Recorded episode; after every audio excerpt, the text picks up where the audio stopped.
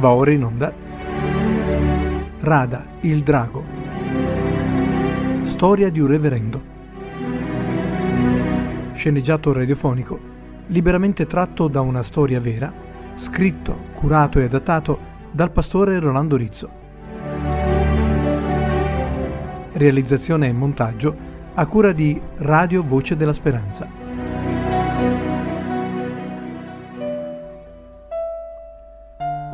Ottava ed ultima puntata. Riassunto delle puntate precedenti. Marino Randelli è un pastore evangelico, ha 50 anni, originario di Milano.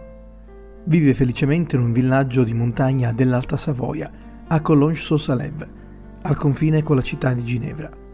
Assieme alla sua bella famiglia, costituita dalla moglie Giulia e da due splendidi figli Simona e Simone, di 24 e 22 anni, entrambi nati in Francia.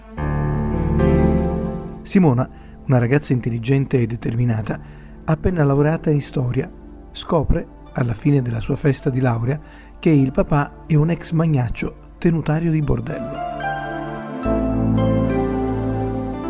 La sera dopo, il pastore Randelli e la moglie Giulia raccontano ai loro due figli il torbido passato di lui e il drammatico passato di lei. Marino ebbe un padre autoritario e violento. Alla morte della madre, che morì giovane di crepacuore, Marino sedicenne fugge a Bologna dal fratello della madre. Lo zio vecchio e malato lo accoglie come un figlio, gli mette a disposizione la sua casa, gli procura un lavoro in una palestra pugilistica gestita da un vecchio amico campione di pugilato, suo vecchio amico, un tale Gustavo Repetti. Allo zio è affezionata una dirimpettaia cinquantenne bellissima, dai capelli rosso fuoco e gli occhi verdi. Marino è felice, poiché in breve tempo è passato dalla disperazione alla gioia, avendo trovato una casa, l'affetto di uno zio benché malato e un lavoro. Passano così alcuni mesi sereni. Poi lo zio muore, lasciandogli in eredità la casa. Marino si lascia prima sedurre dalla carriera di pugile, poi dalla bellissima Luana, donna generosa ma senza troppi scrupoli né sentimenti, sulla quale lo zio lo aveva messo in guardia invano. Marino passa una notte d'amore con lei e diviene sua amante. Dopo qualche mese di convivenza, Marino scopre che l'avvenente sua amante è tenutaria di un bordello di Altoborgo perfettamente in regola con le leggi dell'epoca. Ne rimane sconvolto, ma per non perdere Luana lascia la palestra e accetta di lavorare nella casa di tolleranza come butta fuori. Luana infine lo inserisce nell'azienda come socio.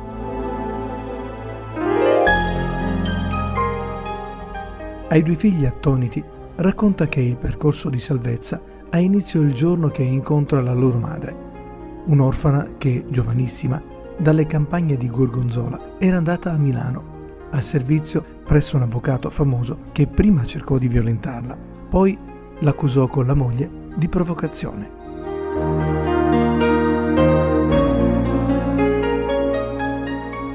Licenziata e messa alla porta, incontra in lacrime ai giardinetti Luana, che le offre un riparo nella sua casa di tolleranza. Là Giulia conosce Marino, che la convince ad essere sua governante.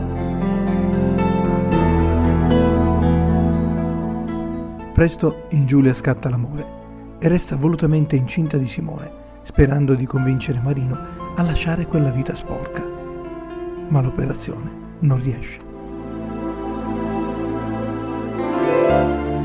Giulia vive due anni di angoscia, ma poi entra in contatto con un rude pastore avventista che, conosciuta la triste storia, affronta Radaelli, lo denuncia e convince la madre a trasferirsi con il bambino in una località segreta. Il pastore Farrero gli lascia però un recapito personale e gli assicura che se si comporta in modo civile potrà vedere il bambino quando vorrà. Un giorno in Radelli, furioso, si reca a casa del pastore Farrero e vede il bimbo giocare felice nel giardinetto della modesta villetta. Entra, lo prende in braccio, deciso a portarselo via. Ma mentre cova questi propositi, cala dall'alto della finestra la voce del pastore Farrero che lo convince a frequentare la sua casa e più tardi la chiesa. Marino viene sempre più coinvolto e durante una cerimonia battesimale si commuove e lentamente si stacca dal suo mondo criminale per formarsi una famiglia a Pavia. Diventa amico dei Ferrero e frequenta abitualmente la loro casa.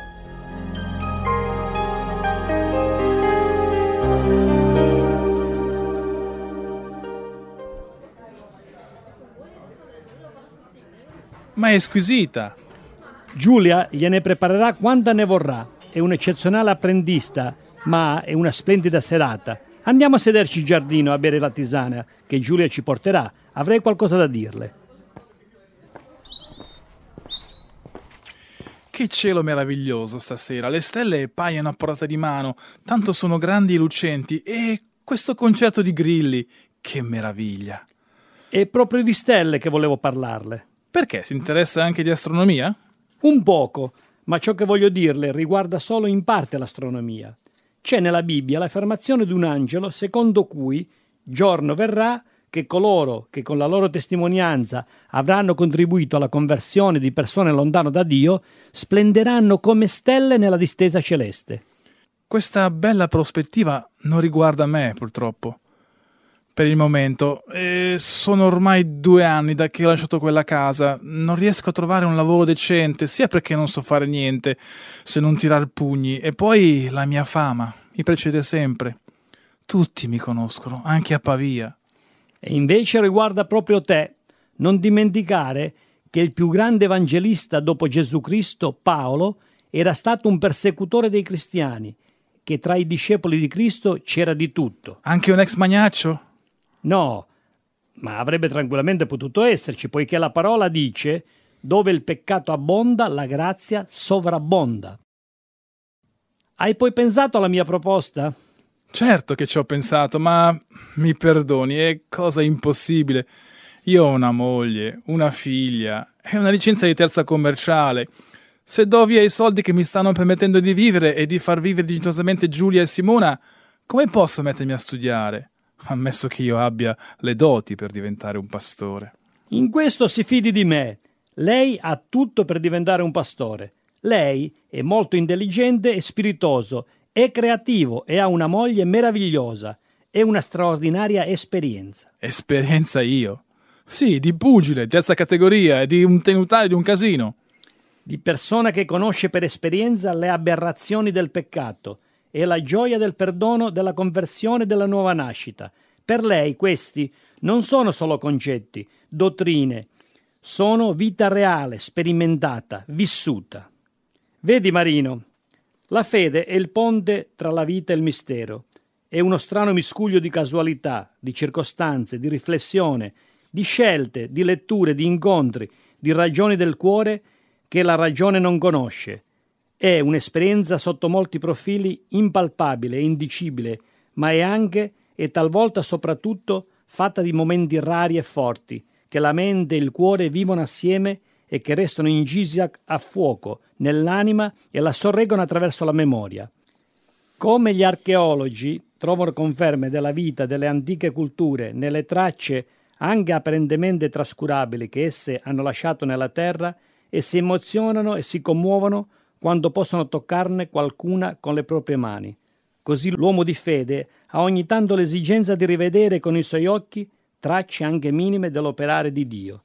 Sì, ma da qui a diventare ministro della parola.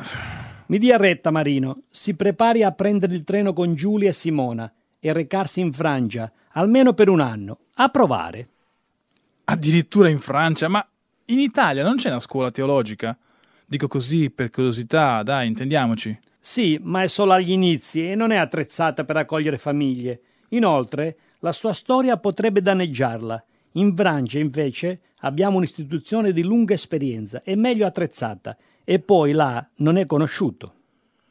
Ma se restituisco ciò che ho, come ci vado in Francia? Ci sarà una lettera da pagare, come la pago? E la mia famiglia, mentre studio, come la mantengo? Primo, non ci sarà nessun problema perché avrai la benedizione di Dio. Secondo, è già tutto pronto. Ho già parlato con l'amministratore del seminario. Hanno bisogno di una cuoca. Sino ad ora hanno avuto un cuoco russo che rendeva le ore dei pasti un fioretto. Con Luisa avranno una cuoca straordinaria. Hanno un'attività agricola ed una serra che produce fiori. Hanno lavoro anche per te. Inoltre, nella ricca Ginevra, che è a 12 km volendo, si trovano lavori part-time facilmente, soprattutto d'estate. Ha pensato a tutto, pastore Ferrero. Lei fa le cose troppo semplici. A me invece paiono tutte impossibili. Anche soltanto il cambio di lingua. Io non parlo che italiano. Mi pare che lì si parli francese. Nulla è impossibile a Dio. E poi lei ha una bella voce indonata e canta bene. Chi canta bene impara facilmente le lingue. In un mese lei capirà il francese.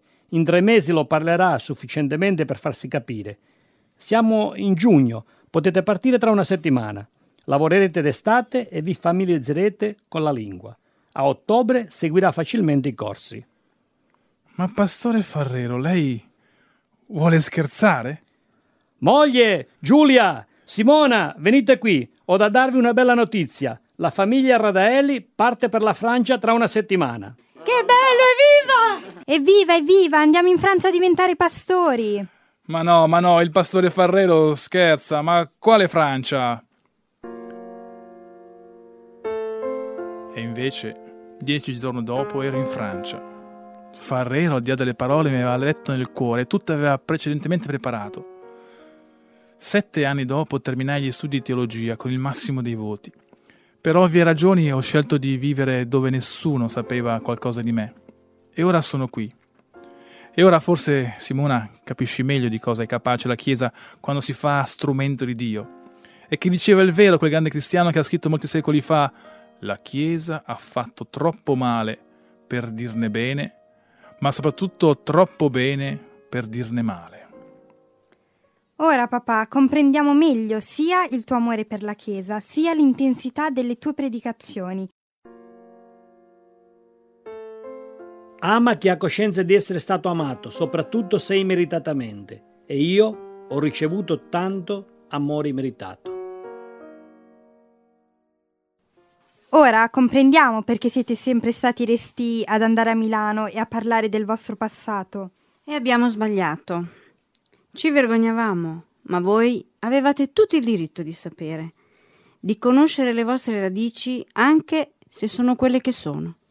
Papà, io credo che d'ora in poi non mancherò un sabato in chiesa, ma storie di conversione al bene possono avvenire solo attraverso Cristo? Nella sostanza sì. Solo l'amore di Dio può produrre amore, ma il Dio è talmente grande che produce amore e conversione al bene anche in anime che mai lo hanno coscientemente conosciuto. Ma a Milano, nell'ambiente che frequentavi prima della tua conversione, si è saputo qualcosa della tua esperienza? Sei mai tornato lì? Un paio di anni fa. Ricordate che mi ero recato a Firenze per tenere una serie di conferenze pubbliche? Mi fermai a Milano e una sera dopo cena andai proprio nel bar che ero abituato a frequentare. E ti hanno riconosciuto? No, no, per fortuna no. E dire che c'erano almeno sei persone con i quali avevo una relazione di amicizia, anche se quella superficiale che si crea giocando assieme a biliardo, bevendo, mi chiamavano Rada il Drago. E com'è possibile che nessuno ti ha riconosciuto? Nessuno, anche se tutti si ricordavano di Rada il Drago. E tu? E io ho provato tanta tristezza nel vederli invecchiati, curvi, brontoloni, disillusi della vita, induriti. Quel bar e quel biliardo sono stati per loro la loro vera casa. Per trent'anni dopo cena il bar, il biliardo, l'alcol, il tabacco. Mi sono guardato nello specchio. Sì, anch'io sono invecchiato, ma nessun paragone con loro è possibile. Loro erano veramente vecchi, ma soprattutto abbruttiti. Ma non ho avuto il coraggio di rivelarmi. Prima o poi devo ritornare a farlo. Devo loro questa testimonianza. Addirittura ho chiesto loro se avevano conosciuto Marino Radaelli, figurati. E loro? E loro tutti quanti hanno detto di no. Ma quando ho detto loro Rada, il drago, si sono bloccati e mi hanno subito chiesto se anch'io l'avessi conosciuto. Se ne ricordavano tutti, ma sapevano che ero morto al coltellato. E quando ho detto loro che io invece l'avevo incontrato ed era diventato uno stimato pastore protestante, tutti si sono fatti una gran risata. e uno ha esclamato Rada il drago un pastore? Ma mi faccia il piacere. Certamente era uno che si spacciava per lui. Ma tutto sommato non avevano tutti i torti. Rada il drago è morto. Quel pomeriggio di sabato, quando ha pianto, vedendo per la prima volta risorgere un uomo dall'acqua battesimale.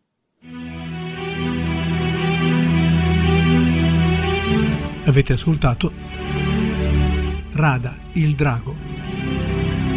Storia di un reverendo. Sceneggiato radiofonico, liberamente tratto da una storia vera, scritto, curato e adattato dal pastore Rolando Rizzo. Realizzazione e montaggio a cura di Radio Voce della Speranza. Hanno partecipato allo sceneggiato nella parte di Marino Radelli, Stefano Losio. Giulia, Mirella Miglionico. Simona e Simone, Ilenia e Vittorio Borghese. Luana La Rossa, Luisa La Polla.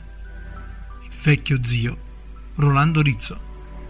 Nella parte di Gustavo Repetti, Vincenzo D'Ercole. Il pastore Farrero, Calogero Barbuscia. La signora Farrero, Lidia Evangelisti. Narratore Domenico San Giorgio. Effetti e montaggio a cura di Romina Gagliardo.